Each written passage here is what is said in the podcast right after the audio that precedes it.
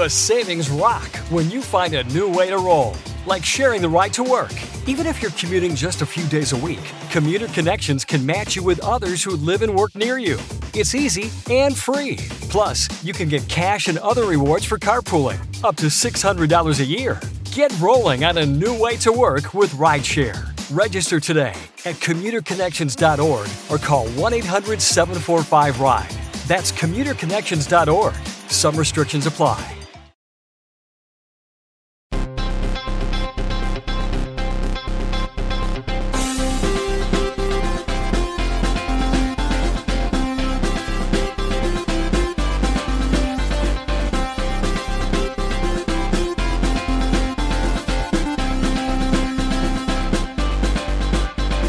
Welcome to Pod Save America. I'm Jon Favreau. I'm Jon Lovett. I'm Priyanka Aribindi. I'm Tre'vell Anderson. I'm Dan Pfeiffer. And we're here at the SiriusXM studios in Hollywood with a live audience. There it is. Nice. So spirited. Yes. For our annual What a Year special, uh, we are happy to have Tre'vell and Priyanka with us, two of the co hosts of What a Day. Thanks for having us. Uh, it's good to have you guys. it's very legit in here. It is legit. is real That's what we like to think. This is, we, we come here when it's time to do something legit. We come here for magic. Uh, we'll also be talking to Katie Porter later. Uh, and we are also taking a look back on the year in politics. We're going to share our New Year's resolutions and present our annual pundies for the absolute worst takes of 2022.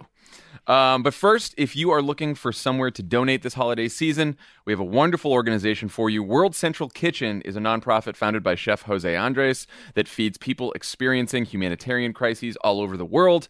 Uh, they've probably fed more people in Ukraine this year than most governments and relief organizations. It's a fantastic organization. To make a donation, you can visit wck.org. So please go donate. All right, let's start with a look back at 2022. Lots of news, lots of politics, lots of elections, but most of all, lots of takes. Some good, most bad. To get the conversation started, our producers have filled this box next to Dan that you cannot see because it's an audio medium um, with some of the hottest, most debatable, and potentially most annoying takes of the year.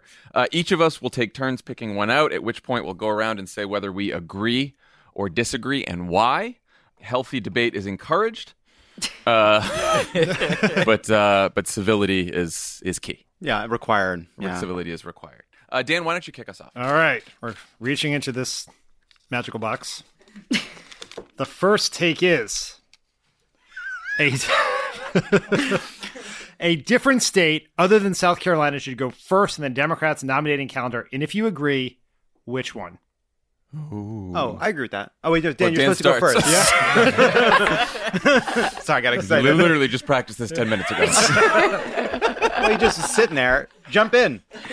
I, I am fine with South Carolina. South Carolina's a Fine. good. yes. Oh, he's fine. What?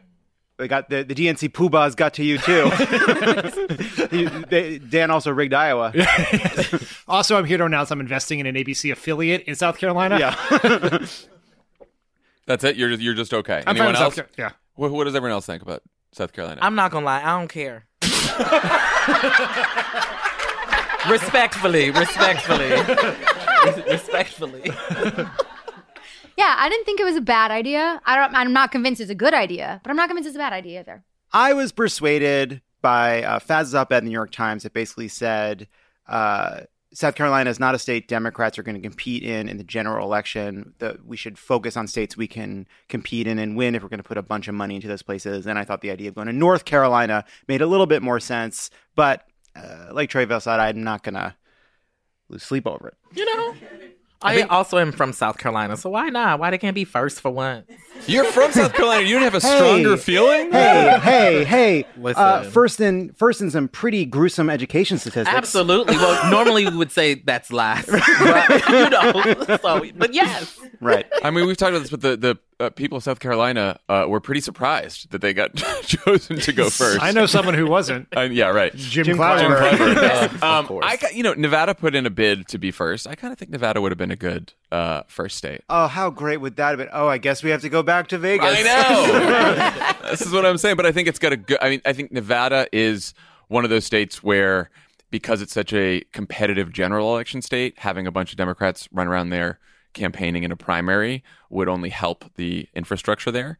And I think you have a heavily Latino population there. You have a heavily non-college educated population there, which uh, both voters that uh, Democrats need in the general election. So I kind of I think there's a good argument for Nevada. The good news is we're still going to go to Nevada early. Right, right, right. And for, just- and as and it is the official crooked media position that Nevada is the most important state and the one that requires the most time and attention. from us, From us. from us, We're, we have a specific. Yeah, we, were, can help. We were campaigning for Dina Titus, and she was like, "Thank you so much for coming here." It's like it's a good idea for you to be in Las Vegas because that's why we care about your race the most. and I'm still drunk, by the way, Dina. All right, that that we did that one. Tre'vell, you're next. All righty, let's see what y'all got going on. In 2022, Democrats meddled in Republican primaries to boost MAGA candidates.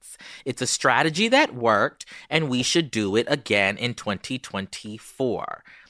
I would say that I would like people to stop playing games and to you know uh, you know because we you know we ain't got to do all this complex strategy stuff. Don't be trying to you know play games behind the scene because you think it's working right? Because then what if it don't work right Right. and i would i would say that it didn't work like there were just so many other things happening right now that were just like overpowering and so it looks like it worked but i don't think it worked for real for real I think Not it high risk, worked. high reward. Yeah. I think it worked. I Yeah. think every candidate that the Democrats uh, meddled to elevate lost and lost pretty big, pretty big because they were fucking nuts.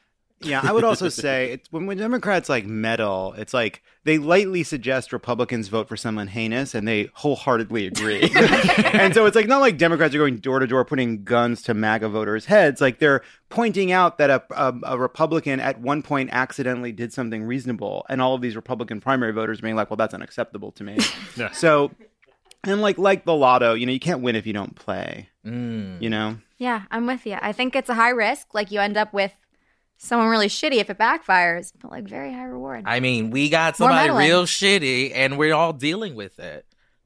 Who? Which- Donald who- Trump. who- Oh, yeah, yeah. Which one? Did y'all- which did we one are we forget? doing? I'm Man, it's so early now. in the show to go after Biden like that.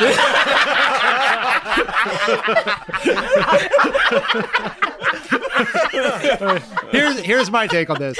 I think there is no question that the more MAGA the candidate, the more likely they are to lose. I am not persuaded that any of the meddling that we did is why these candidates won the primary. The reason they won Yeah. the primaries is because re- Republican voters, Republican primary voters, want MAGA candidates. And I don't know why we think this is the one time Democratic ads were super persuasive that they got these Republicans to do this.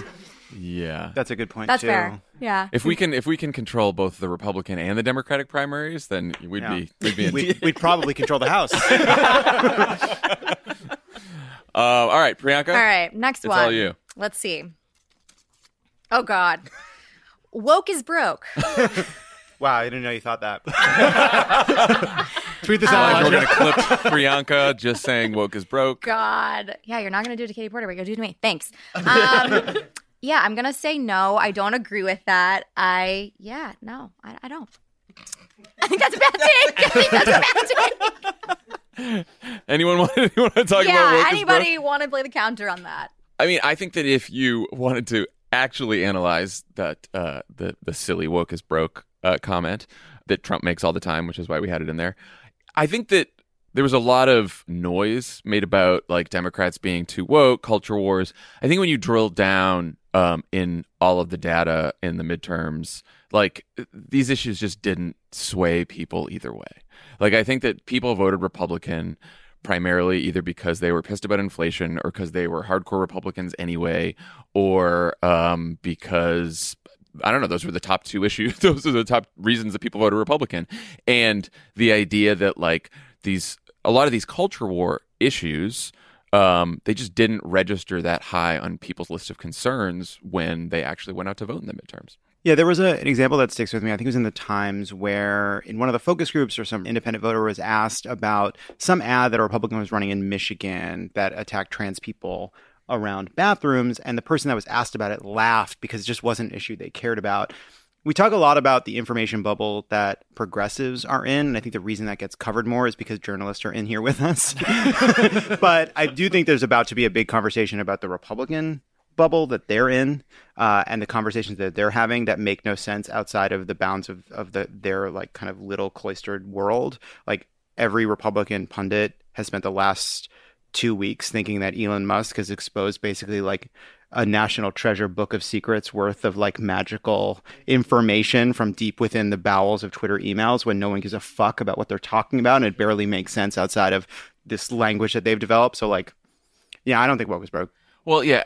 That's when, the point that I'm making. When I um, that wasn't clear. To I be was clear. just- it, it sort of uh, it stuck with me when I started talking to these um, Biden voters who voted for Republican Glenn Youngkin in Virginia for governor, and obviously he like spent most of that campaign saying he's going to like you know get critical race theory out of our schools and blah blah blah. And so I asked them, is that one of the reasons why? And, and almost every single actually every single Biden voter who voted for Glenn Youngkin said, "Oh, I actually completely disagree with him on the critical race theory thing and his education platform. I just voted him for him because didn't like Terry McAuliffe, was pissed about some grocery tax, whatever else. Like, so it, it not only didn't work, it was like they actually people who voted for these Republicans who were talking about woke is broke actually um, didn't agree with them, at least in that case. Uh, love it. We should no longer refer to Donald Trump as the presumptive frontrunner for the Oh. 2024 Republican nomination.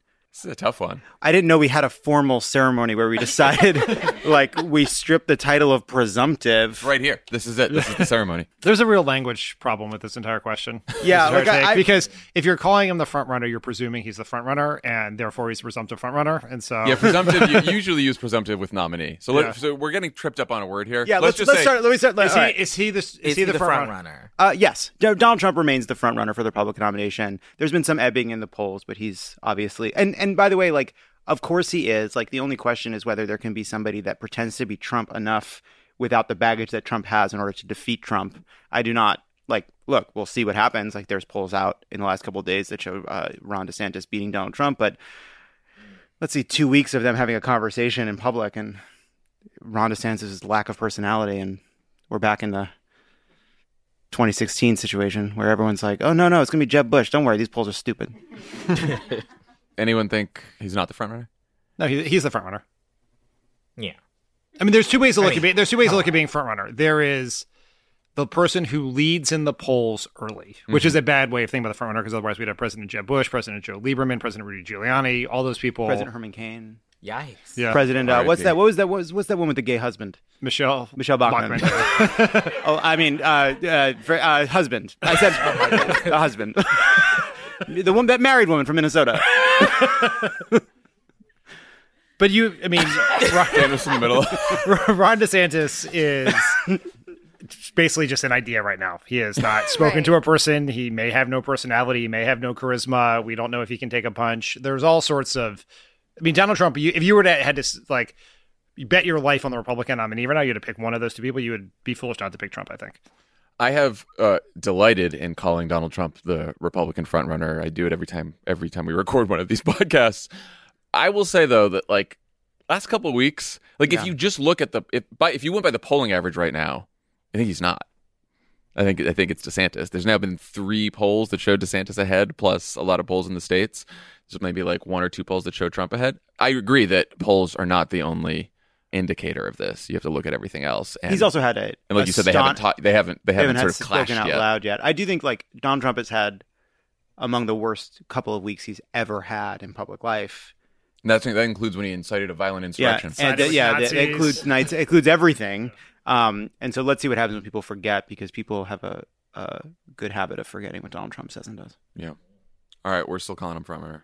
We've Yeah. decided. For now, All right, I got to take. the 2022 Congress has proven that bipartisanship is alive and well. say it ain't say say it's wrong. Uh, Say it's wrong. I mean, it's not Oh, technically wow. wrong. Oh my God, no labels over here. I was talking to my friend Kyrsten Sinema the other day um, at Joe, on Joe Manchin's boat, Yeah. and we were having this. Con- I mean, look, Problems Problem Solvers Caucus member. Gottheimer protege. Infrastructure bill, the COVID relief bill, the gay marriage, uh, an interracial marriage protection bill that just passed last week. What else? There's a couple other ones. Electoral Count Reform Act might get done. We're recording this uh, a little bit early, so we don't know. There's been, I mean, there has legitimately been a bunch of bipartisan. The bipartisan. Chips Act. Don't the forget Chips, the Chips Act. Act. Dan, the Chips Act. Which can anyone tell, tell us what the Chips Act is? Something Chips. about something about semiconductors in Yeah, China. It's it's it's, very It's important. great. It's, It's important. really good. Yeah, we're happy. We're I very feel happy. like you made the case for alive, but like, are we gonna say well? Like, Oh, that's good. Yeah. You want to you want to hang on, on well? Priyanka. Yeah, I don't think it's well. I don't. No. I think it was alive and well in 2022. I do not think it is alive and well in this next Congress. right. Well, that's not the fucking take, Dan. Well, I- It's I'm a just 2022 I'm Congress. taking it and spinning it forward. Uh, you want another one? Do we have time for more? I mean, you have the watch. All right, let's go. I don't know. It's four. Yeah, we have a little You time. have to Alright. watch. We're on a roll. Despite all of our worries about Republican voter suppression efforts in Georgia, it did not work, as evidenced by Senator Warnock's win. Lies. That's a Yeah. bad. That's a bad Sorry. take. That's a bad take. take. Winning in spite of voter suppression does not mean voter suppression didn't happen. Yeah, there were long lines. Yeah, like let's say they let's say uh, uh, Kemp put uh, six foot walls around every ballot booth in the state, and then we gave everybody ladders. We wouldn't be like the walls weren't a big deal. We should probably leave them up. That's good. That's good. Absolutely. Tre'vell? It worked, um, but we worked harder. Um, here we go. If the Democratic Party had doled out their money more wisely, they could have held the House. It's an interesting one. If they had doled it out in bribes to the New York Supreme Court, yeah, Love Yeah. that edit. that's a really good idea, Dan. that's Don't, it. t- That's don't it. tell Letitia James. That's tomorrow. That's tomorrow's. That's tomorrow. That's a message box waiting to happen. what do you think? Was it a, anyone? Is it a money situation? I mean, I think I think right. You, what do they say? This little saying is, um, you know, um, hindsight is twenty twenty. I think. I think there are examples where you know you could have took a little money from this place and put it over here, right? Um, I think there are, are those examples, but I don't know if I would say it was like a universal like y'all did it wrong thing. I would say that that, that would be a better slip after um, we dumped millions of dollars into a South Carolina Senate race that we lost by uh, what ten percent by a, a, a Kentucky race with Amy McGrath. Like I think we did not invest as foolishly as we have in the past, but there's always a kind of like there was a bunch of money that went into like the Marjorie Taylor Greene race. That's just there's a li- there's always a problem where there are kind of celebrity races or like just places where mo- some money goes that we better spent elsewhere. But I don't know that you can say more than that. Yeah. Dan, do you validate what I'm saying? Yeah, I don't think. Yes, there are places that got a ton of money that never should have gotten money, and Yeah. that's a problem with a lot of grifters in the party pushing those things. Yeah. Um, we had a lot of that in 2020. Um, some of that this time around. I don't like. You can probably find a handful of races where if we had invested a little more money, we might have gotten over the top. Probably the most notable one would be the Lauren uh, Boebert race Mm. um, in Colorado.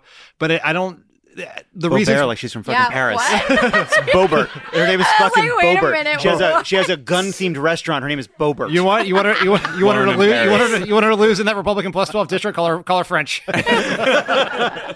and but I don't see a it, what those races we lost in New York are not for lack of money. Sean Patrick Maloney, the chair of the DCCC, did not lose his race because he didn't have enough money. That's a good point. yeah, That's a good point. I'm still getting fundraising emails from that guy. Stop. All right, Priyanka. All right. Democrats successfully made democracy a winning issue in 2022. Ooh. I don't know if I would say, like, I mean, hmm. hmm. You know what you really want to say, but you don't know if you can say it. Dem- what? I don't. I actually don't know what I Dan don't means. I would say. wh- What do you? What's your What's your take?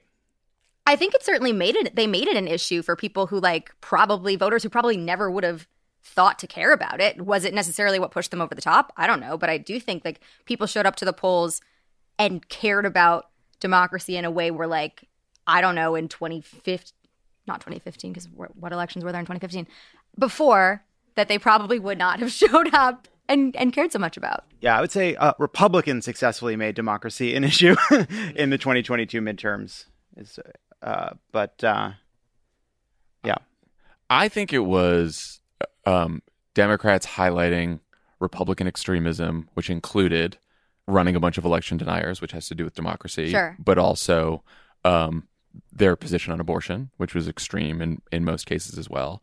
So I do think it's like, I think extremism probably was the bigger factor than sort of democracy as a as an abstract concept. It was a proof point. I guess also like race by race though, like when you're thinking of like Secretary of State races, like that's a much bigger issue for people who care about that. So yeah, I will. That is true. I was focusing on winning, so in those races, yes. Well, and the winning good point on those races is the Secretary of State candidates, um, where there were uh, election deniers on the Republican side and uh, and and Democrats running. The uh, the Democrats ran way ahead of even the other Democrats on the ticket, uh, Totally. the statewide. So Yeah. it, it did have Hmm. What were, what were you? What did you think Priyanka I- wanted to say? I don't think Democrats made democracy a winning issue. I think that is a story we want to tell ourselves to make ourselves feel better, to confirm our own biases about what people should care about. Yeah. And there's very little evidence, I think, that democracy and protecting democracy drove votes. It was in almost no ads. No one voter like candidates did not communicate it. People cared about extremism and their freedoms and the threats of these extremist candidates to their freedoms. I think there are some exceptions in the Secretary of State Right. elector like ele- election overseers because that is a very specific thing. That's sort of like someone running to be state treasurer who doesn't believe in math. Like you're gonna that, you're gonna be able to make that case, Right. But I think there's a real danger that if we tell ourselves that democracy is safe because voter there's a majority that cares about democracy as Everyone a driving heard issue. the Star Spangled uh, Banner in their head when they yeah, I think I think we're gonna we will be learning the wrong lessons and we will have the wrong messages in 2024. Yeah, that's the no, case. I think Mm, that's good. Mhm. Mhm. Mhm. Let's see what we got. More than any other demographic group, Gen Z is the reason there was no red wave. Disagree. Sorry, Gen Z. That is not borne out by the facts. Uh, wish it were, hope it would be, isn't the case. Uh, now, I feel like there's an important distinction that is not being made enough. Did Gen Z help make the difference in preventing Republicans from winning some Senate races, from winning a bigger House majority? Absolutely. Is that by dint of Gen Z showing up in any kind of spectacular way? No. Is that because a lot of Gen Z did something that um, uh, required nothing of them, which is getting older? Uh, yes.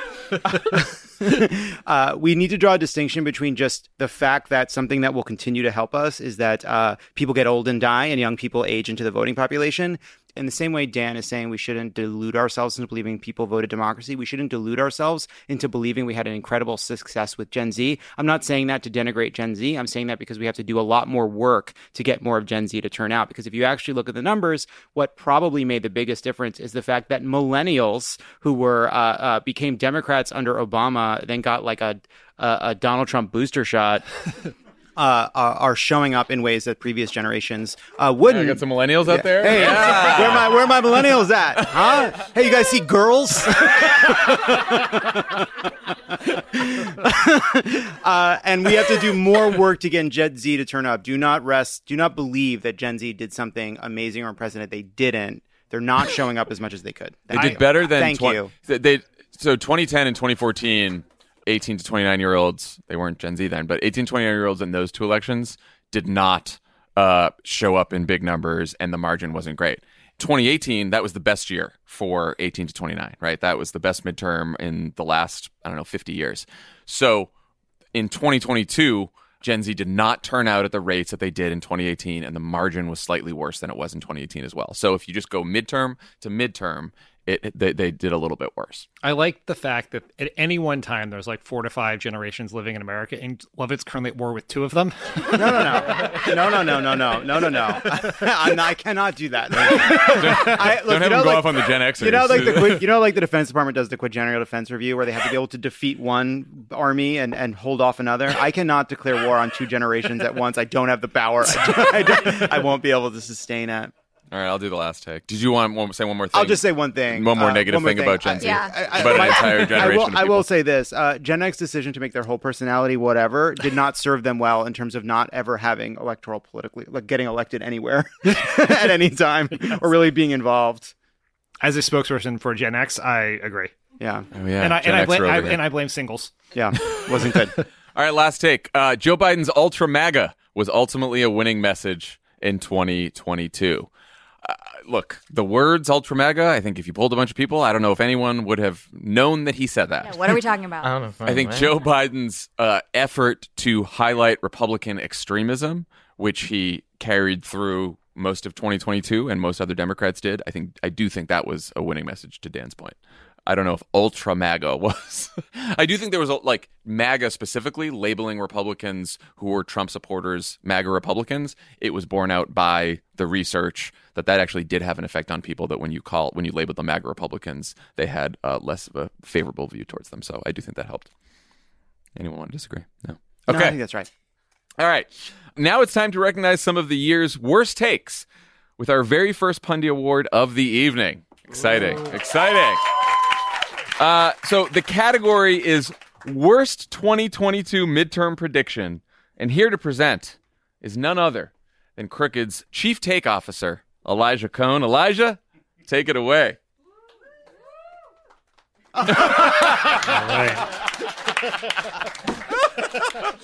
Elijah does have a tux on. For those listening at home, he did do For a overwhelming majority of do a do a do a jump scare of wearing a tux. This is my Oscars, folks. All right. I'm so excited to present to you our first pundy of the night. Here are the nominees for worst 2022 midterm prediction. Loaded field, guys.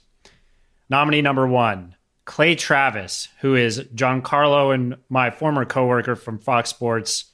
On September 14th, Clay Travis wrote, Kari Lake is now favored in gambling odds to be elected governor of Arizona for the first time in her campaign. I told y'all my underdog parlay of Kari Lake, Herschel Walker, and Dr. Oz was going to hit. All three are going to win. yeah, I didn't get the exacta box on that one. Next up, we have Josh Holmes, a Republican podcaster. On November 9th, Jon Ralston from Nevada shared a ballot dump that led Holmes to write the following Barring something statistically unforeseeable, it's all over but the crying here. Laxalt is going to win this. Tough for our friend Josh Holmes. Next up, we have Elon Musk. Hmm. In June, Elon Musk shared that he was voting Republican for the first time and predicted, quote, massive red wave in 2022. Hmm. That did not happen, and it actually came out today that, as of this recording, there is no evidence that Elon actually voted in November. That's true. Love that. That's true. and finally, we have Hotline Josh, Josh Kraushaar, who wrote a big midterm preview for Axios on November 2nd. Josh wrote, Extreme or unprepared Republican nominees may not be as big a liability as they once seemed. With the growing possibility of a red wave, it's possible some flawed MAGA aligned candidates could win despite their political struggles. Keep a close eye on Blake Masters in Arizona and Don Bolduc in New Hampshire. And those are your nominees Wow. for worst 2022 midterm prediction. I don't know if I should clap for those. I want to start by saying this. I don't begrudge anyone making outlandish pr- predictions. Anybody Okay, willing to kind of put on the overalls and get their pick and go down into the fucking prediction mines to somebody I respect. we stopped doing it because we were bad at it. That's why I mean, we get to mock they. them now. I understand that. that we but did. it's This is the whole reason we did that. I It's know, led but to it's this there, moment. Mm. but for the grace, you know, keep going. you started off, and I thought Clay Travis has this, but Hotline Josh, that was pretty. That was pretty broad. I would say and this. sweeping. I think what Holmes did is actually very impressive because it's rare to incorrectly predict the outcome of an election after the election. you know, that's harder to do. Yeah, and he's like supposed to be a data guy too, so he should have. He should have known. Look, he is a man who has made himself quite wealthy based on the credential of reelecting Mitch McConnell in the most Republican state in the country. So, who are we to doubt his genius? I don't know. No one's saying Elon, but like, isn't it kind of fun to hear Elon I- sound that- so fucking dumb? Yeah, that was pretty dumb. I don't know. That was pretty dumb. Well, I One little detail about that Elon thing is on that same thread, he went on to say, uh, I'm thinking of creating a moderate super PAC that supports candidates with centrist views from all parties. Just fun little detail part of that prediction. my the- look, they were all wrong. They were all kind of equally wrong. Mm-hmm. Clay Travis is kind of like a C-list sports commentator. Yeah. Um, I think we should talk more about political gambling one day. But so, what, what does he really know? Axios Josh or Hotline Josh or Defunct Publication Josh, whatever we, whatever it is we call him. Uh, he's really only reporting what people are telling him. And now it obviously confirms with his deeply held views that Republicans always win elections. Um, but a lot of other reporters also said that, and Democrats, a lot of Democratic operatives and pollsters told people the same thing. Dan zeroing in on Josh Holmes. I'm zeroing on Josh Holmes. He- they- That's his job. His job, he gets paid Yeah. to tell people who is going to win and lose. And he got he gets paid to spend super PAC money. on he, he got all of them wrong Mm. because you had to pick from a plethora of Josh Holmes takes. He said the same thing about Dr. Oz. He said the same thing about Blake Masters. He said the same thing about Kari Lake. All across the board, he was wrong. And I'm so I think he, I'm I a think he wins persuasion the guy, pundit. You know, I'm persuaded. Yeah, that makes a lot of sense to me, and I, and I just want to say that like that doesn't mean that Josh Holmes isn't really good at his job and should continue to be supported in his work uh, because he's doing such a good job. Keep hiring Josh Holmes. Josh Holmes. That's, That's, our, winner. I don't know if Elijah does anything. Is there? Do you have an award? No. There'll be a post pod trophy ceremony. Thank God. Yeah, Great. we mail him Okay, something? thank you, Elijah. All right. Uh, when we come back, we will face off in the ultimate game of 2022 trivia.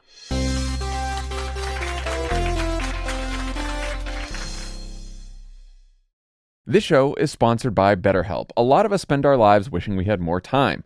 The question is, time for what? If time was unlimited, how would you use it? The best way to squeeze that special thing into your schedule is to know what's important to you and make it a priority. You know, you know, you know. Have you been able to squeeze that special thing into your schedule, John? Yeah, that's I think it's thanks to therapy. Therapy can help you find what matters to you, so you can do more of it. Mm-hmm. More time for you. I, uh, you know, because we've been doing what a weekday, Mm-hmm. I actually put that in my therapy spot. You know, I, I replaced therapy with doing an extra podcast. Mm. It was a huge mistake. So, uh, what do you spend time doing at therapy now? Well, now I brought therapy back. I added Okay, therapy good, back to another time because uh, it turns out talking that's going to make the jokes better. well, it's certainly going to make things better for the team. if you're thinking of starting therapy, give BetterHelp a try. It's entirely online, designed to be convenient, flexible, and suited to your schedule. Just fill out a brief questionnaire to get matched with a licensed therapist and switch therapists anytime for no additional charge.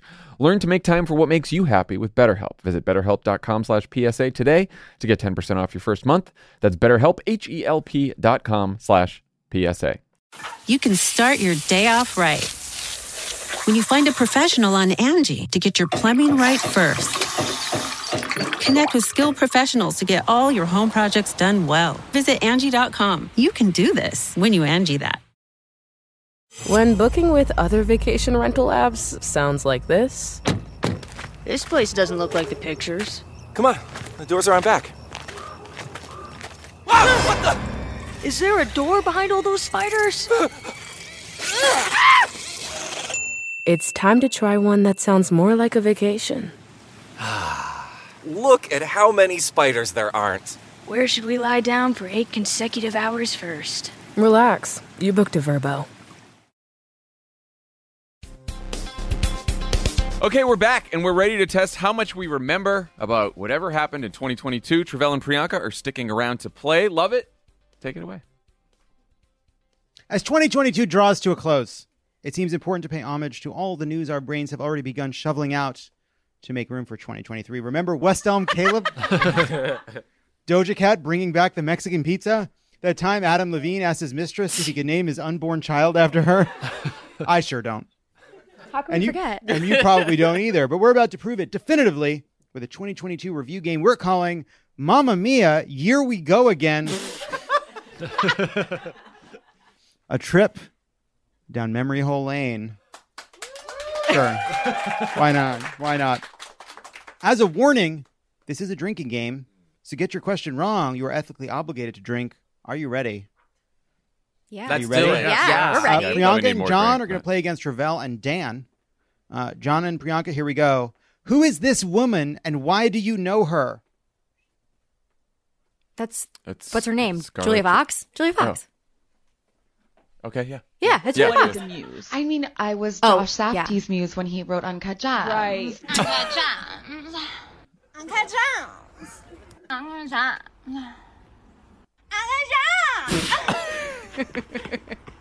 Did we have to say that part? No, you're good. Oh, good. Okay.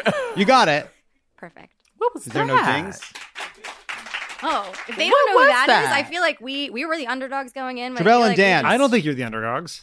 Oh, Yeah, I don't think you're the you were underdog. No. Bravo and Tra- Tre'vell. I think Tre'vell's basically alone in this. Yeah. Oh, Well, hopefully we don't get what y'all just showed because I don't know who that was.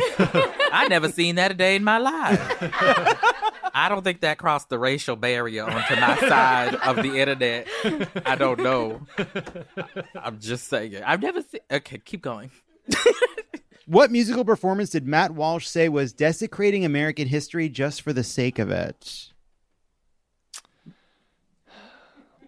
Wow. Was it Lizzo? Oh, yeah. Yes. With the which The, with the flute. Mm-hmm. Yeah. Whose flute? You got to get it. You got to tell It me was- whose it flute. was- It was who you pointing at. who you pointing toward the past at? who are you pointing back at time at? You got to Not get who the flute is. You got to get it. Oh, Oh, you have to get who the Who the flute is? If you guys can steal it, if you know oh, who the oh, flute oh, is, James Madison. boom. This, this Sorry. Was it James Madison or was it James Madison or Dolly Madison? It was James Madison's crystal flute. James Madison. Back over to We Priyanka can't and John. enough. At the 2022 Oscars, what movie swept Best Adapted Screenplay, Best Supporting Actor, and Best Picture?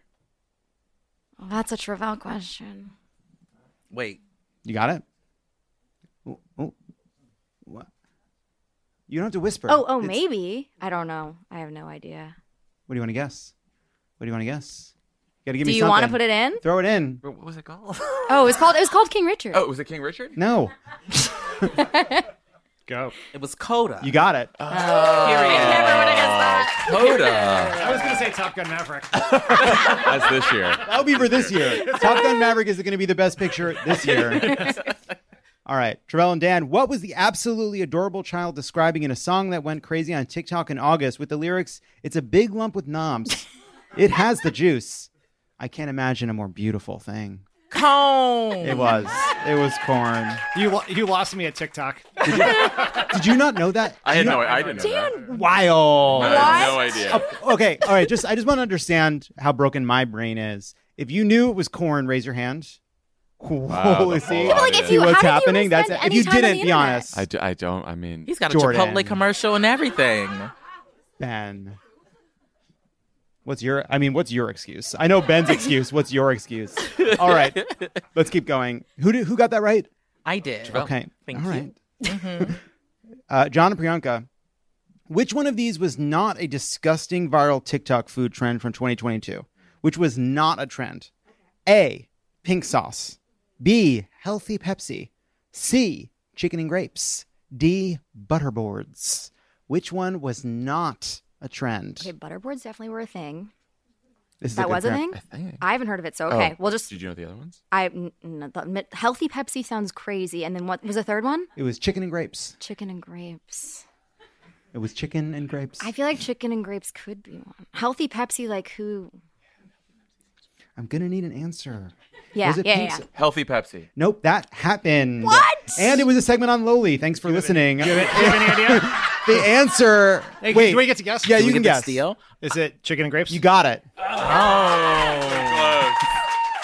Tre'vell and Oh, Dan, no. which one of these was not an actual bit of drama that emerged from this year's eternal "Don't Worry, Darling" press cycle? okay. Okay, which one of these was not a bit of drama? A. Olivia Wilde allegedly made her special salad dressing for Harry Styles a clear sign of seduction that resulted in a fight with then husband Jason Sudeikis. B. Shia LaBeouf was replaced by Harry Styles. How do you say it? revealed the he revealed the film's original twist ending that the entire movie takes place in Florence Pugh's pew pew pew coma dream. C. Olivia Wilde and Florence Pugh allegedly bumped heads on set over Wilde's directorial style. Or D. Harry Styles appeared to spit in Chris Pine's lap. E. Jason Sudeikis allegedly laid down in front of Olivia Wilde's car to prevent her from leaving him for you guessed it Harry Styles. Which one? Is all the above an option? No. Okay. One of them a isn't lot of real. options. Yeah, One of them isn't real. And I did drop one on the floor, so they will not be repeated. Choose a letter. I don't even remember which was which. Is it? It's not. Is it the Shia LaBeouf thing? Is that real? Um, um, you I mean, the salad, or is it the salad dressing? Salad dressing. The salad to- dressing thing sounded Real. bonkers. All right, but you- you, know, I, again, I'm gonna lean on you because I think you will know better than I. All right, okay, These ain't go- my people. Let's go with the salad dressing. No. Shia Oh, LaBeouf. No. Wait, Can what did they can guess? Oh, they were seal? so you can- you can disappointed steal it. in us. We think it's the uh, Jason Statham flying in front Yeah. of the car. No, that happened. It's uh, it's the direct. It's the It's directing. no, it's it's the it's the uh it's the Shia LaBeouf one. Shia LaBeouf they was did fired, but not for, For claiming, telling, yeah, for not fine. telling the ending. Oh, that's, sort of. Yeah, that's Okay. kind You of got it. All right. All right. I Take it thought up they with the guessed judges. That. I just It's like heard wrong. technicality. I'm Yeah. giving it to no one. wow, that's tough for Jason Sudeikis. John and Priyanka, please name three items from Dr. Oz's crudité platter. Oh, Oh my okay. god. Guacamole. Guacamole. Uh, That's one. asparagus. That's two. and um, Was it like a full length carrot, like not Yeah, I a think baby a carrot? I think they had a full. You got it. Yeah. Okay. Yeah, asparagus, broccoli, carrots, pre-made guacamole, salsa, and or tequila. Salsa. Salsa. How could we forget salsa? Salsa. Disgusting. Tre'vell and Dan, which of the following statements made on Twitter did not cause an unstoppable explosion of discourse and rage? A. Writers should read. B. I like drinking coffee with my husband. C. I might make my neighbors chili. Or D. All of the above. D, all the above. That's correct. They all did. Those are all things that made people upset. Choices. I mean, there's so much discourse about this. I've literally texted with Jon Favreau about all of these in the last 48 hours. I did a whole interview about an offline about this topic today. and and you can all listen to that when that comes out, and we all know when offline comes out. Uh, the healthy Pepsi segment. Remember that? all right, Tre'vell and Dan. This celebrity worm costume mulched every other Halloween costume this year. Who is this? This is a celebrity inside of that worm. Dan Tre'vell, who is it? Let me have it. I think it's Heidi Klum. Go. Heidi Klum. You bet. What Isn't that wild? on there? Great job. Mm-hmm. Isn't that wild? She always does the most for Halloween. That's cool. That's a really good one, though. Mm-hmm. Was it? Like, how did she even stand? Like, what do you do with it when you get to the party? You you do the press and then you go home. All right, Priyanka John, which one of the Try Guys cheated and was essentially exiled from society? Specifically, the part of society where he was a Try Guy.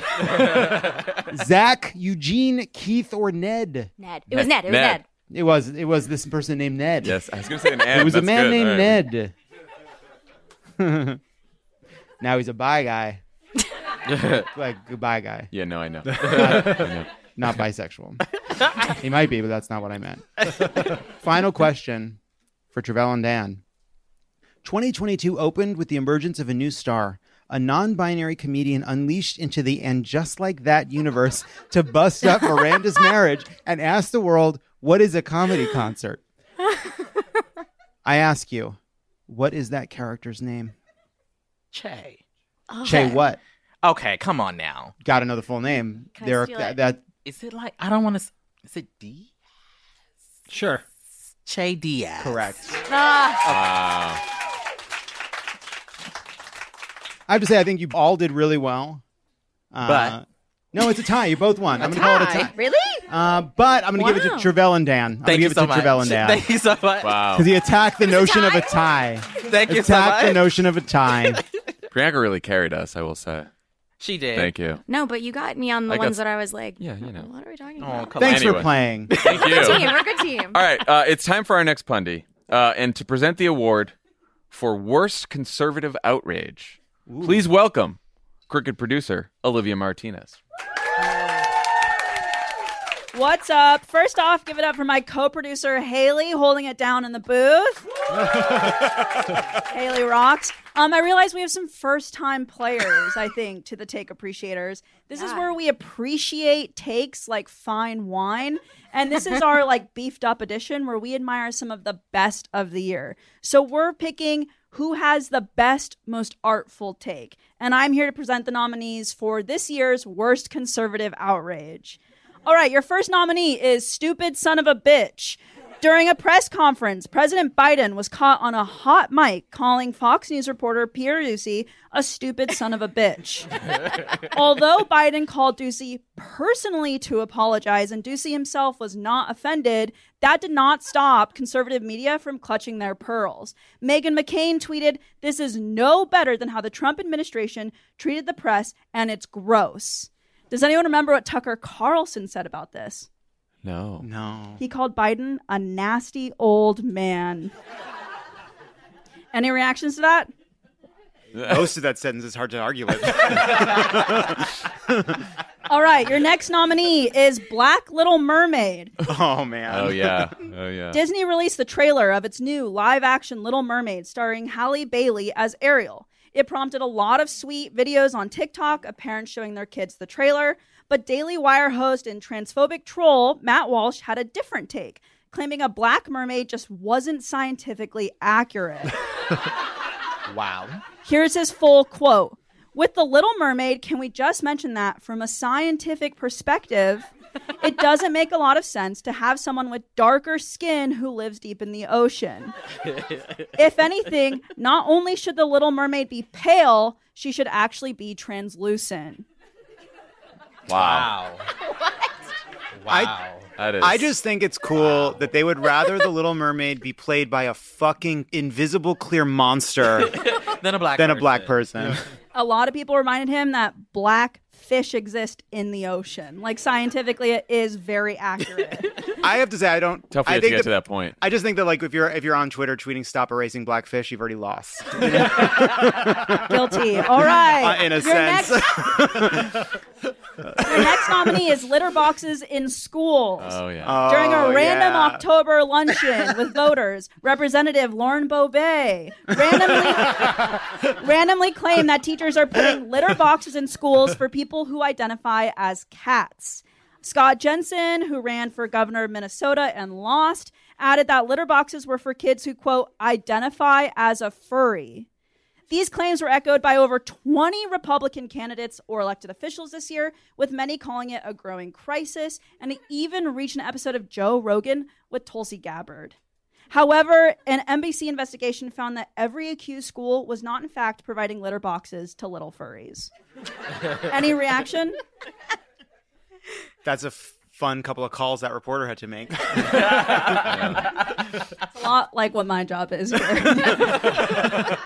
right, your final nominee is Drag Queen Story Hour. The Republican campaign against the LGBTQ community took a turn this year when videos of all age drag queen story hours went viral, prompting Florida Governor Ron DeSantis to call it child endangerment and five Proud Boys to storm a story hour in San Lorenzo, California.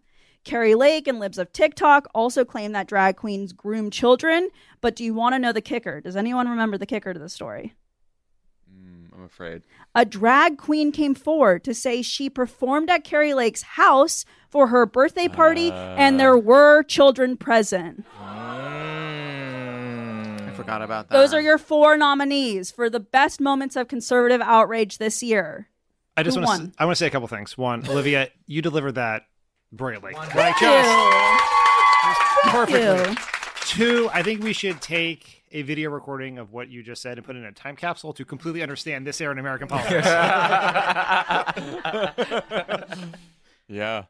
I think we should separate out the uh, like the first couple are silly and dispensed with. I feel like we have to split out the ongoing effort to attack drag shows because I feel like that's not that doesn't have the essence of the the the the pundy, which is for outrageous thing that can be like tamped down because you know it's just bigotry. It's just pure, bigotry. dangerous mm-hmm. bigotry. Mm-hmm. Well, I was gonna I was gonna say if you're going with pure impact and like how big of a deal it is that they this conservative outrage was so bad, you definitely go with the drag Yeah. the drag queen story. But if we're judging this on the, the pure ridiculousness of the take, Yeah. I have to go with Black Little Mermaid just because that I mean I just there's Yeah. there's nothing Yeah, more that's tough. ridiculous yeah, than that. for sure. If we are appreciating the take in the vein of take appreciator, Right. then it's got to be Black Little Mermaid. I think it has to be Black All right, we have consensus? Yeah. Shout out to Black Huh? Little Mermaid. Yeah, I agree with that. right, I Black Little that. Mermaid. That's tough. That's tough. Thanks, Olivia. Thank you, Olivia. And thank you, Tre'vell and Priyanka, for joining us. When we come back, we'll talk to Congresswoman Katie Porter.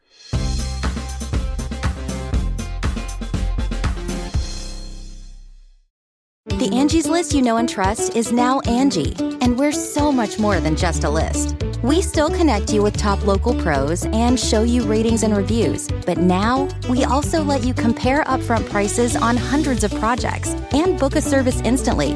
We can even handle the rest of your project from start to finish. So remember, Angie's list is now Angie, and we're here to get your job done right. Get started at Angie.com. That's A N G I, or download the app today. Hi, I'm Erin Ryan, a writer and host of the podcast Hysteria. And I'm Alyssa Mastromonaco, former White House Deputy Chief of Staff and also a host of Hysteria.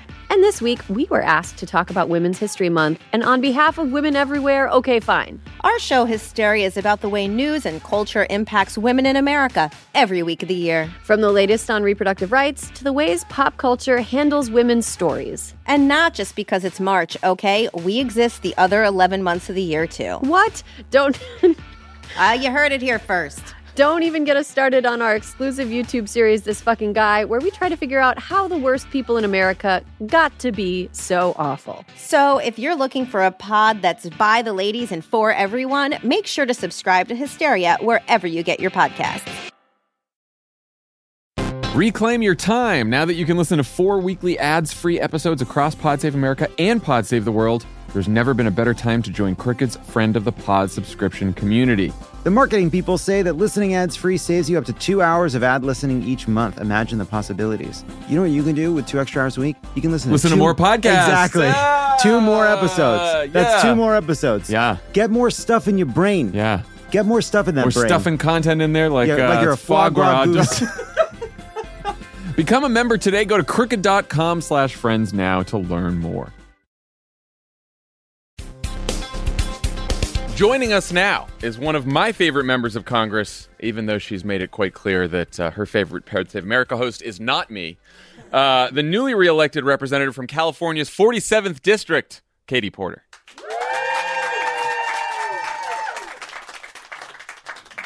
Okay, so you're a progressive who just won one of the country's most competitive House races for the third time in a row, this time by just 9,000 votes out of more than a quarter million votes cast. What lessons did you learn from this last campaign? What worked? What didn't? What surprised you? Well, I think the most important lesson is that you have to do the work.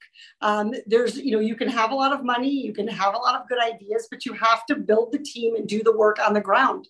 You have to knock the doors, you have to have the conversations, you have to be present in your community. I think one of our biggest challenges in this race was that 70% of the voters were new. I don't currently represent them, and yet at the end of the day, we got we outperformed every other Democrat on the ballot, including people who had been incumbents and statewide. So I'm really proud of our outcome. I saw that House Democrats decided to create a new position of battleground leadership representative so that uh, future candidates in tough districts like yours have a voice in leadership. Uh, what do you think about that? It's a terrific idea. I supported it. We elected Abigail Spanberger, my colleague from Virginia, um, to serve in that role. Um, I think it's really, really important. We need to hear from the entirety of the Democratic caucus. And let's face it, being a candidate in a competitive district takes a lot of time. I just explained you got to do the work. That means you have to, you know, connect with the community, you have to fundraise, you have to do the things about being a candidate. What this means is you don't always get included or invited to be at the leadership table about what bills we're bringing to the floor, about what issues we're prioritizing.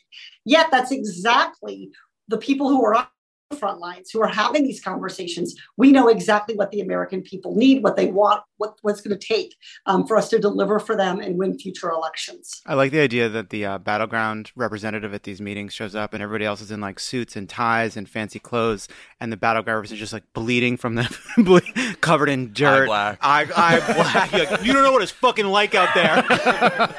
well, if you know Abigail Spanberger, that's pretty much her vibe. I'm all there for it. I or die with Abigail Spanberger. Um, you know, she was in the CIA. She is a train killer, and I um, think that we need some of that perspective in Washington. Look, when when the when Congress takes a district work period and people go home, if you're in a battleground seat like me, you are on the next plane out of Washington, and the very next, even sometimes the same day, the next day, you're out, you're in your community, you're connecting with people, you're learning about businesses, you're shaking hands, you're listening, you're teaching. And some of our other colleagues don't. They stay in Washington. Um, they don't have competitive races. And we see this right now with our committee chairs. The typical person who's a committee chair in the Democratic caucus is 73 years old and won their district by 36 points. 36 points. And so those are the people who are drafting the bills and making decisions about what issues get heard, what hearings get held, what bills get moved on the floor. We need the, the voices of the entire caucus, including those of us in tough battleground seats. Well, let me ask you, you know, there's been this debate about like why did Democrats do better than expected in these midterms? Was it Republican extremism? Was it Dobbs? Was it democracy? You know, you were in a battleground yes, district. Yes, and yes. You thought all the I above? All those things played a role. But let's be clear we overperformed in some areas where we've traditionally had challenges. And I think that things like Dobbs and extremism were a big part of that. In some states, particularly blue states, New York, California being two prime examples, we underperformed. Um, and so I think some of that reflects that we, we need to make sure that we have um, messages that work in every part and pocket of the country where we're running. And so I talked every single day on my campaign about inflation and about the economy because it was on my mind as a parent, as a, as a resident of Orange County, as a Californian. It was on my mind every time I walked into the grocery store, or drove past a gas station, and I know it's on the mind of voters too. So I'm really proud of what we accomplished but I also think there are lessons to learn about what we need to accomplish going forward. Democrats deliver on the economy.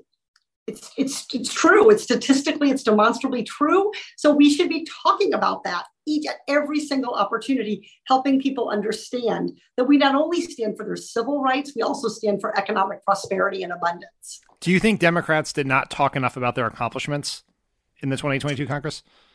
Um, you know, we always go back and forth about this. Like, we should talk more. We should toot our own horn. We should talk more about our accomplishments. I don't think it's a quantity problem. I, th- I think it's a. I think it's um, a, a quality problem. I'll just be honest. Um, it doesn't do any good to put out tweets to your 37 followers about that you were one of 219 people to vote on a bill. That's not going to motivate anybody. I think it's finding an authentic voice in your community and for yourself where people are going to connect with you. When I told voters I wasn't going to take any bullshit from any big corporation that was cheating them, I had the credibility of my actions in Congress year after year behind that. And so I, I, think it's the exact same thing when you hear someone like Elissa Slotkin say that she understands the risk that our nation faces from um, foreign adversaries. You know, she's been there. She's done the work. She's done tours in Iraq. She understands that. And she's doing the work every day in Congress to keep our country safe. So I don't think it's talk about it more. I think it's talk about it in a way that is that is really genuine and effective and and hits the biggest possible audience. Given Elon Musk's um, interesting behavior over the last few months, that has been a reminder of how impactful these big social media platforms are and how lightly regulated they are the fact that Republicans are going to control Congress next month means that the odds of sort of a progressive, aggressive legislative response to that is highly unlikely. Are there things you think the Biden administration could do to bring more scrutiny and more regulation to these social media platforms? Absolutely. Look, um, we have treated for too long, we have treated these platforms as um, untouchable. Um, and they're not, they're just companies. That's all they are. They're companies. They're just like any other company, um, and they're they're existing in a marketplace. In this case, it's not a marketplace for products; it's a marketplace for information. And if they are doing harm in a marketplace by disseminating false information, then we have the ability and the need to regulate them. Um, and and I think we've actually seen. I would argue. I agree with you about Democrats um, and Republicans. Excuse me about the how they're going to handle this, but to be clear, I don't think Democrats have really stepped up to the plate on this either. Um, hatred, Democrats talk a lot about how we stand against hatred. We stand with the LGBTQ plus community. We um, stand up for civil rights. Um, that's where hatred spread today. It spread online. And you can't fight hatred. You can't fight anti Semitism if you're not willing to, to push on regulating social media platforms to do better. Today, I had a hearing about um, attacks on the LGBTQ plus community, and we learned that calling someone a groomer, an LGBTQ person a groomer or a pedophile, violates Twitter's content policy. And yet, the Human Rights Campaign found over 500 of these posts that had had over 72 million views. They picked the 100 highest, worst posts, asked Twitter to take them down under their own content policy, and one post came down. And it wasn't the post of the CEO who accused his former staff of that exact behavior. That's right. That's right. So I think, look, I mean, these are not this is not government speech. We have to educate the American public about what free speech does and does not protect. Um, and we have to understand that, that these companies wield incredible influence in the marketplace for information. And when, when people have information or when they don't, dramatically affects the, the foundational pillars of our society and our economy. Before we let you go, please rank these movies. Uh, You've Got Mail, Notting Hill, and Love Actually. There is a correct answer. I think Love Actually. I'm sorry, that's incorrect. uh, the, the correct order is uh, Love Actually at number three, followed by You Got Mail. Number one is Notting Hill. It is the number one, wow. unfortunately, but that's okay. That's okay. Uh, Congresswoman Katie Porter, thank you so much for being here. Thank you. We really enjoy what's likely to be your last interview on this podcast. thank you so much for joining us. Thank you. Happy New Year.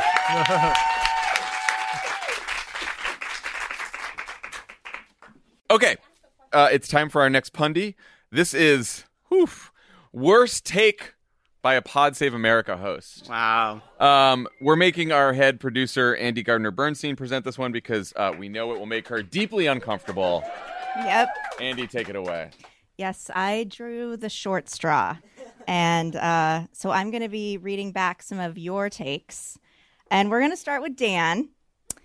Uh, it's exciting. Stand by it. and, and, I would just like to point out that Elijah is the one who picked these. Sure, sure, sure, okay? sure. sure, sure. It's not, not what Elijah says. Yeah, safely in North Carolina.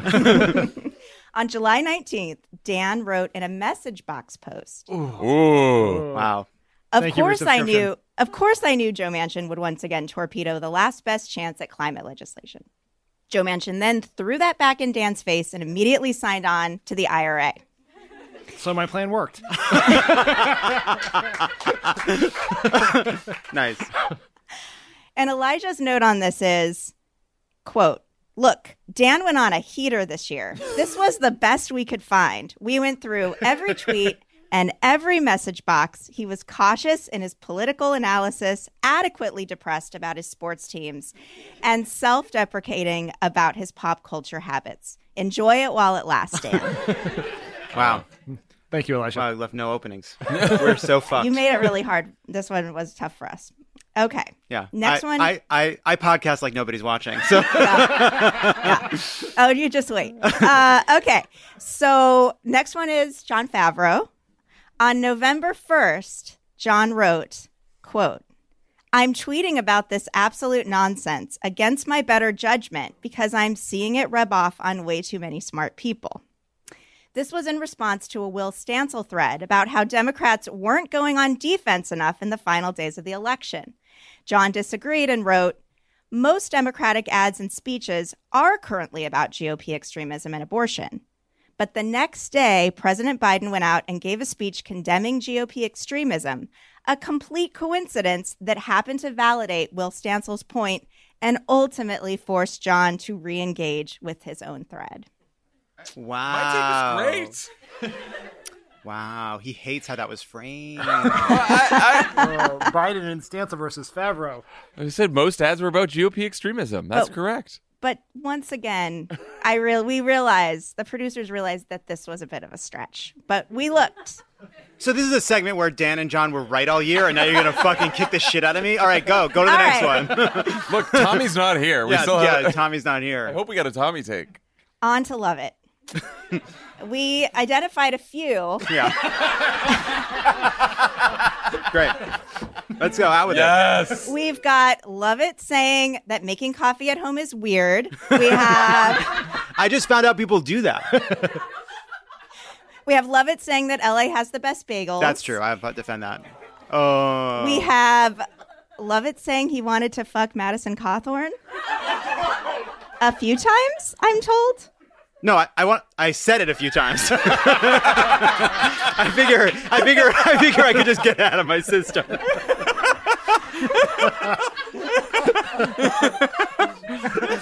Go on.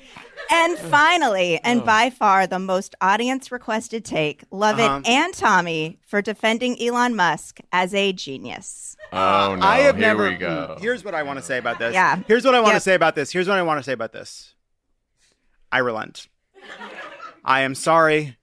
I have argued for. I have tried so hard to defend the proposition that this guy is not a fucking moron because I found it hard to believe that someone could have so much success in so many places and yet be as stupid as he seems to be. I give up.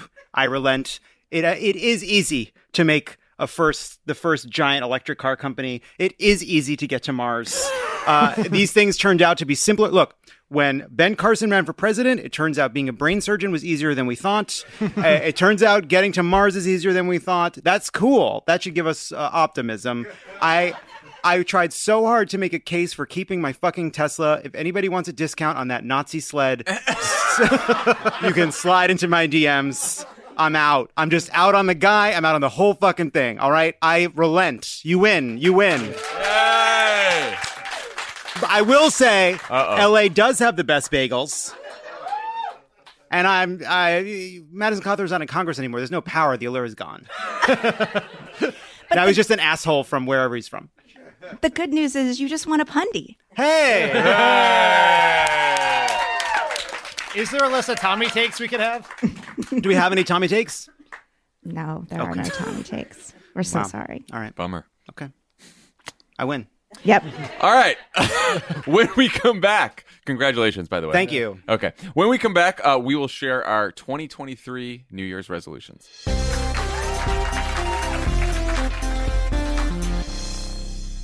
All right, we're back, and it's time at last for our New Year's resolutions. To kick things off, we asked some of our colleagues at Crooked for their resolutions. Take a listen.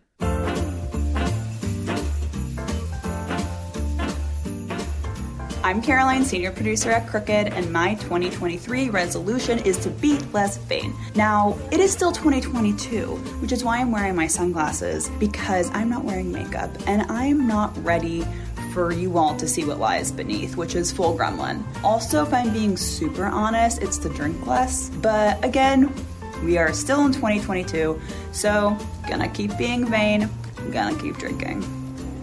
Hi everyone, this is Yasmin Hamadi from Dare We Say, and my 2023 New Year's resolution, also that's so weird that it's 2023, is probably going to be committing to the work that I want to do.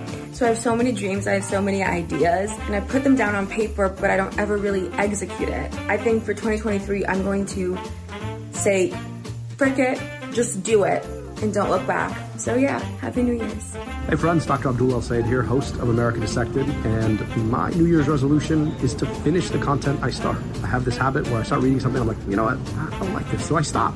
And maybe I might have missed something, so I actually just want to finish the things that I started. My 2023 New Year's resolution is to defeat Jon Favreau in two takes and a fake. Jon is certainly a worthy opponent. He knows his takes, but iron sharpens iron, and I resolve to be better next year. I will also accept defeating Jon on aggregate in the case that he goes two and one in several rounds, but then goes 0 and 3 on a couple of rounds, which is a mathematical possibility.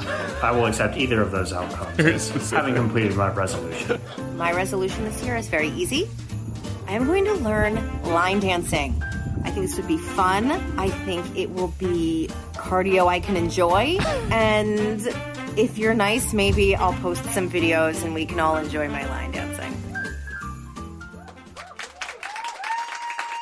Isn't the idea of line dancing that when you've shown up, you've learned it?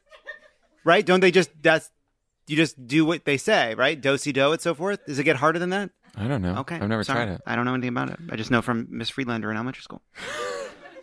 All right, so before we share our 2023 resolutions, uh, we are going to humiliate ourselves by playing tape from last year's resolution episode. Uh, we're going to start with Lovett. Okay, great. Here's my sincere resolution, which Oh, is no. obviously we all had a very hard couple of years, but I denied that I was actually depressed up until literally like three Jesus. months ago. and right now, I finally understand Oh my how real that was because I feel so much better right now. And I think that means that I'm being a better person. I, I feel better so- when I'm treating people better. Hey. And so my resolution for 2022 is to be very protective of this new situation and guard it and protect it with resilience. And I would like to keep. I Doing think you did great. That's great. That's You did a great Hey. job, Sure. We'll be saying the same thing that I said then. Dan, you fuck, fucking Dan. Um, Unbelievable. I think I also get my other resolution was to lose 15 pounds. I that's a tough. That's a tough still. I will say that. That's Uh, not, is- Which you couldn't couldn't have- have- didn't I have a rethink that. didn't I have a fucking funny one we could have used? Jesus. Anyway. You've Well- done you've done well. I'll say yeah, you've I done think we well. did it. Glad we I started think we with made you. it. To, I think we made it to the end. Uh, uh, so what's your resolution now? Oh, uh, uh, to get depressed, uh, become insufferable. Uh, I want to. Here's I. I want to start more books. I don't need a to finish this is a them. no, no, no, no, no. It's specific. It's specific. I want to start more books because I feel like there's this pressure to. Fin- Abdul made this resolution about finishing more books. No, no, no. That's wrong. You should start. If you're not, it's like if you if you're making every flight, you're going to the airport too early. If you're finishing every book, you're not taking enough chances out there. I want to start stuff and just know that if I don't finish it, it's okay. You know. So I want to start more books. Okay.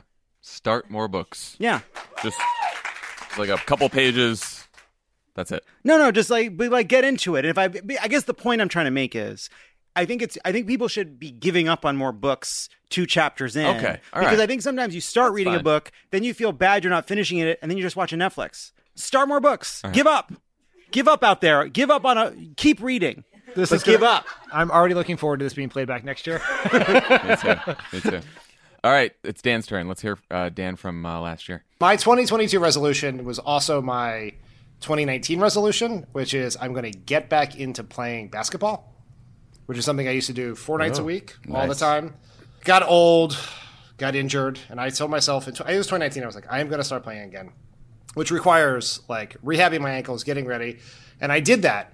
And I finally got there in 2020. I played my first basketball game in the last week of February of 2020. Did you play basketball? I did. Wow. I did it. I would also Per- perfect Dan. I would like to say Yeah, unbroken streak. that I really hope if we go back and listen to it that that resolution came before, not after Lovett's.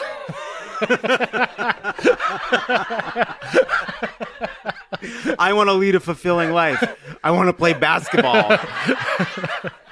Dan, what you got one for uh, 2023? In 2023, my resolution is to not mail in the New Year's resolution section of this podcast, which I do every year. yeah, you re- we really do come up with them in real time. Okay, well that's it, huh? That's it. Well, you know what? Your the playback next year is not going to be as weird. Yeah.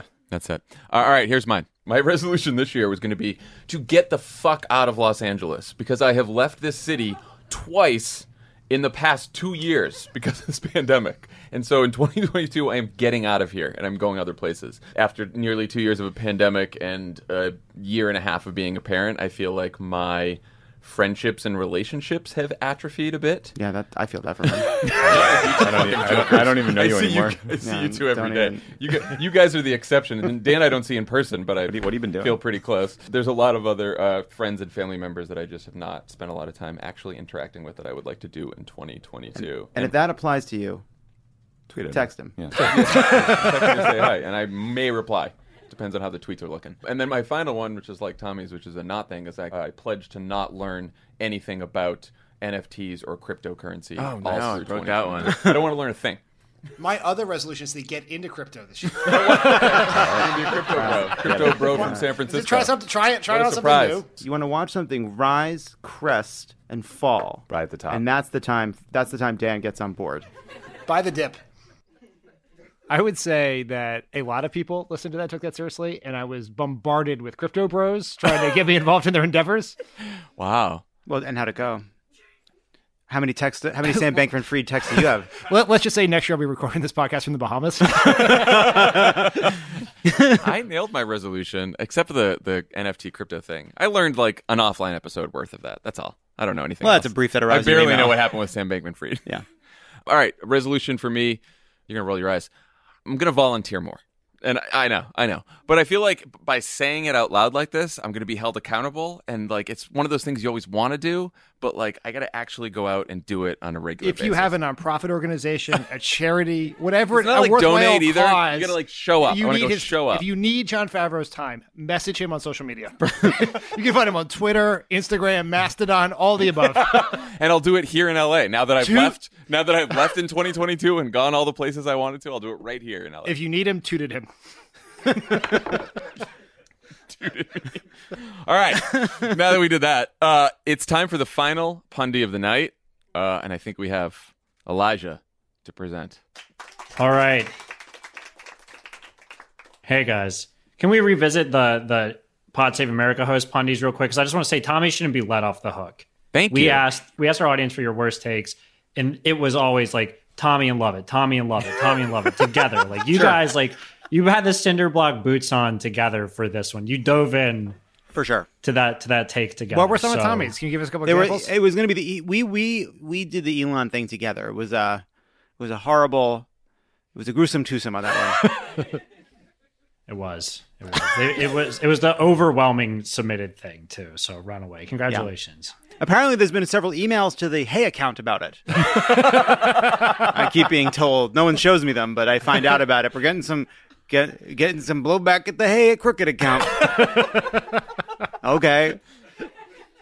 And on that note, let's move on to the overall worst take of the years. I am shaking with excitement. at these. I had so much fun We can tell. through We can see. Um, heavy hitters only, big names, major news events. Let's go through in chronological order. First up, first nominee for worst take of the year, Donald Trump.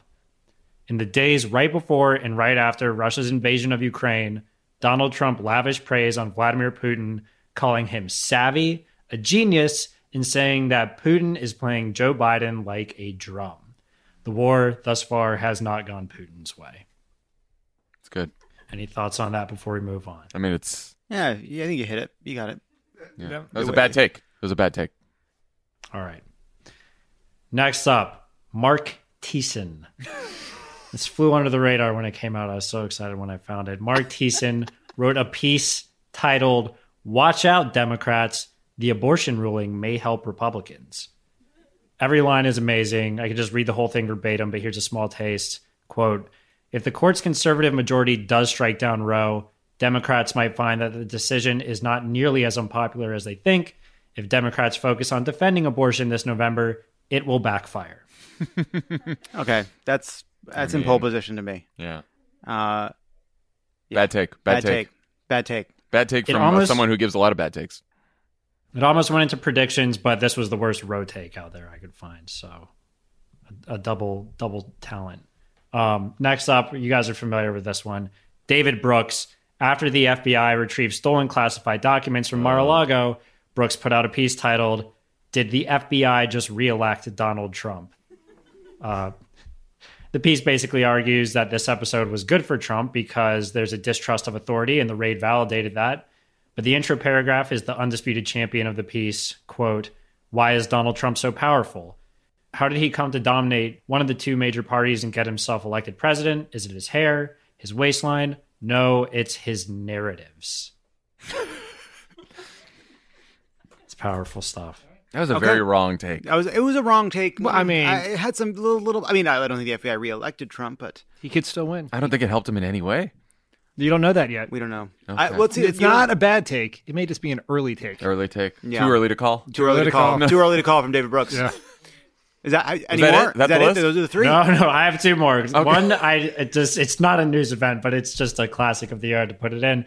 Bethany Mandel. If I had to pinpoint a moment that Republicans became the party of jerks, it's when Mitt Romney spent his entire campaign being accused of killing Big Bird, building finders full of women, torturing the family dog, etc., etc. Well, before we go to the last one, I just there's a special kind of category of takes, which is uh, it's your fault I'm this way. Yeah. Uh, that you see constantly, like, oh, Elon, Elon's become a maniac because of liberal scolds. Like Republicans tried to burn down the Capitol because they because uh, Mitt Romney faced an opponent.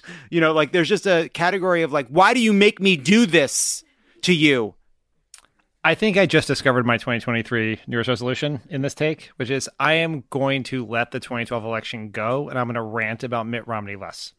I could feel I could feel it bubbling up inside me like as that gonna was happen that's happening. going to make this tough, but I'm gonna do that. I well, mean, it's still 2022. So I mean, give how us many give books us, did you finish? I mean, look, look. You're saying check your volunteer hours at the end of the year.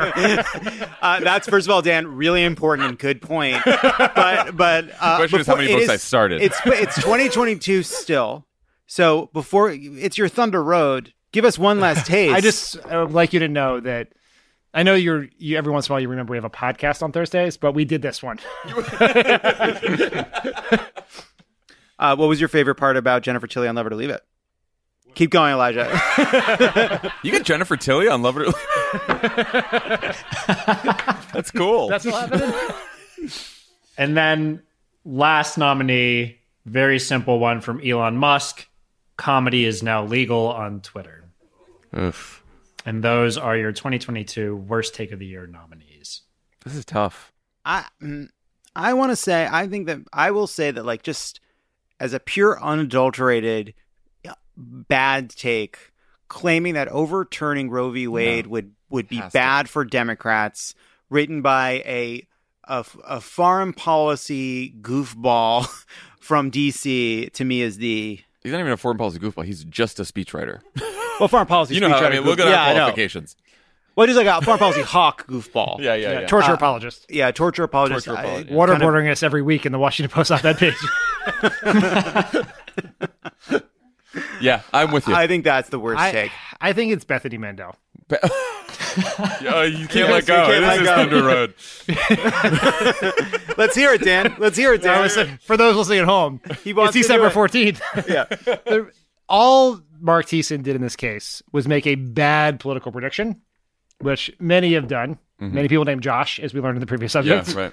But what you hit on the right point with, with Bethany Mandel was the worst takes are the ones that blame other people for why we are so terrible. Yes. And that is, it is just such a convoluted, idiotic, ahistorical logic to say that the reason Republicans are assholes is because Obama ran a largely polite campaign against Mitt Romney a decade ago. It's like an abs- it's an absurdity.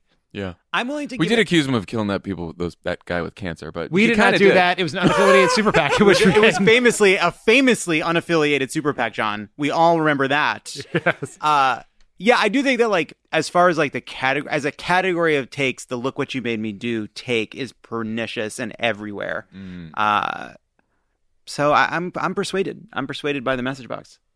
I still think uh, biggest issue of the year was abortion in the midterms. It was the biggest news story of the year, and Mark Thiessen got it as wrong as you can get it. Well, I, as you I agree from- with Jon. The thing That's right. I'll say about Thiessen, not to put my thumb on the scale here, but I wasn't just using some flowery language here when I said every line of that piece is a banger. Like All right, give us a- every us single one is abhorrent and wrong. Give us another sentence.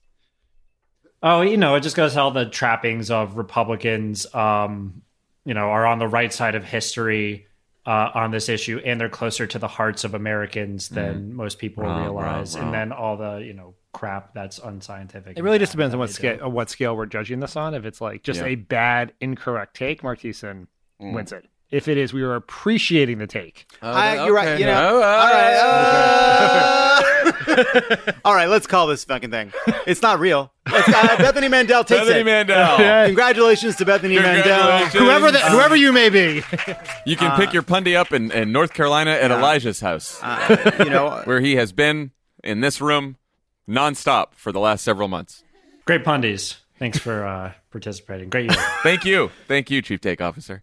Uh, all right, that's it for the show. Big thanks to Congresswoman Katie Porter, Tre'vell Anderson, Priyanka Aribindi, and everyone here at Crooked and SiriusXM. If you can, make a donation to World Central Kitchen. Have a great rest of your holiday, and we'll see you back here in 2023. Happy New Year. Happy New Year, everybody. I'm still, I'm still, I'm still reeling from the footage of my, of my fucking de- depression take.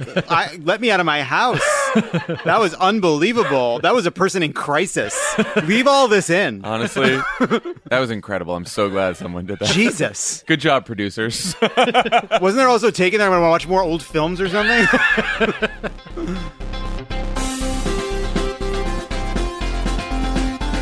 Pod Save America is a Crooked Media production. The executive producer is Michael Martinez. Our senior producer is Andy Gardner Bernstein. Our producers are Haley Muse and Olivia Martinez. It's mixed and edited by Andrew Chadwick. Kyle Seglin and Charlotte Landis sound engineered the show. Thanks to Hallie Kiefer, Ari Schwartz, Sandy Gerard, Andy Taft, and Justine Howe for production support. And to our digital team, Elijah Cone, Phoebe Bradford, Milo Kim, and Amelia Montooth. Our episodes are uploaded as videos at youtube.com slash podsaveamerica.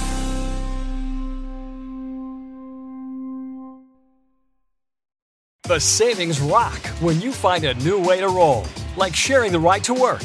Even if you're commuting just a few days a week, Commuter Connections can match you with others who live and work near you. It's easy and free. Plus, you can get cash and other rewards for carpooling, up to $600 a year. Get rolling on a new way to work with rideshare. Register today at commuterconnections.org or call 1 800 745 RIDE. That's commuterconnections.org. Some restrictions apply. You can live out your MasterChef dreams when you find a professional on Angie to tackle your dream kitchen remodel. Connect with skilled professionals to get all your home projects done well. Visit Angie.com. You can do this when you Angie that.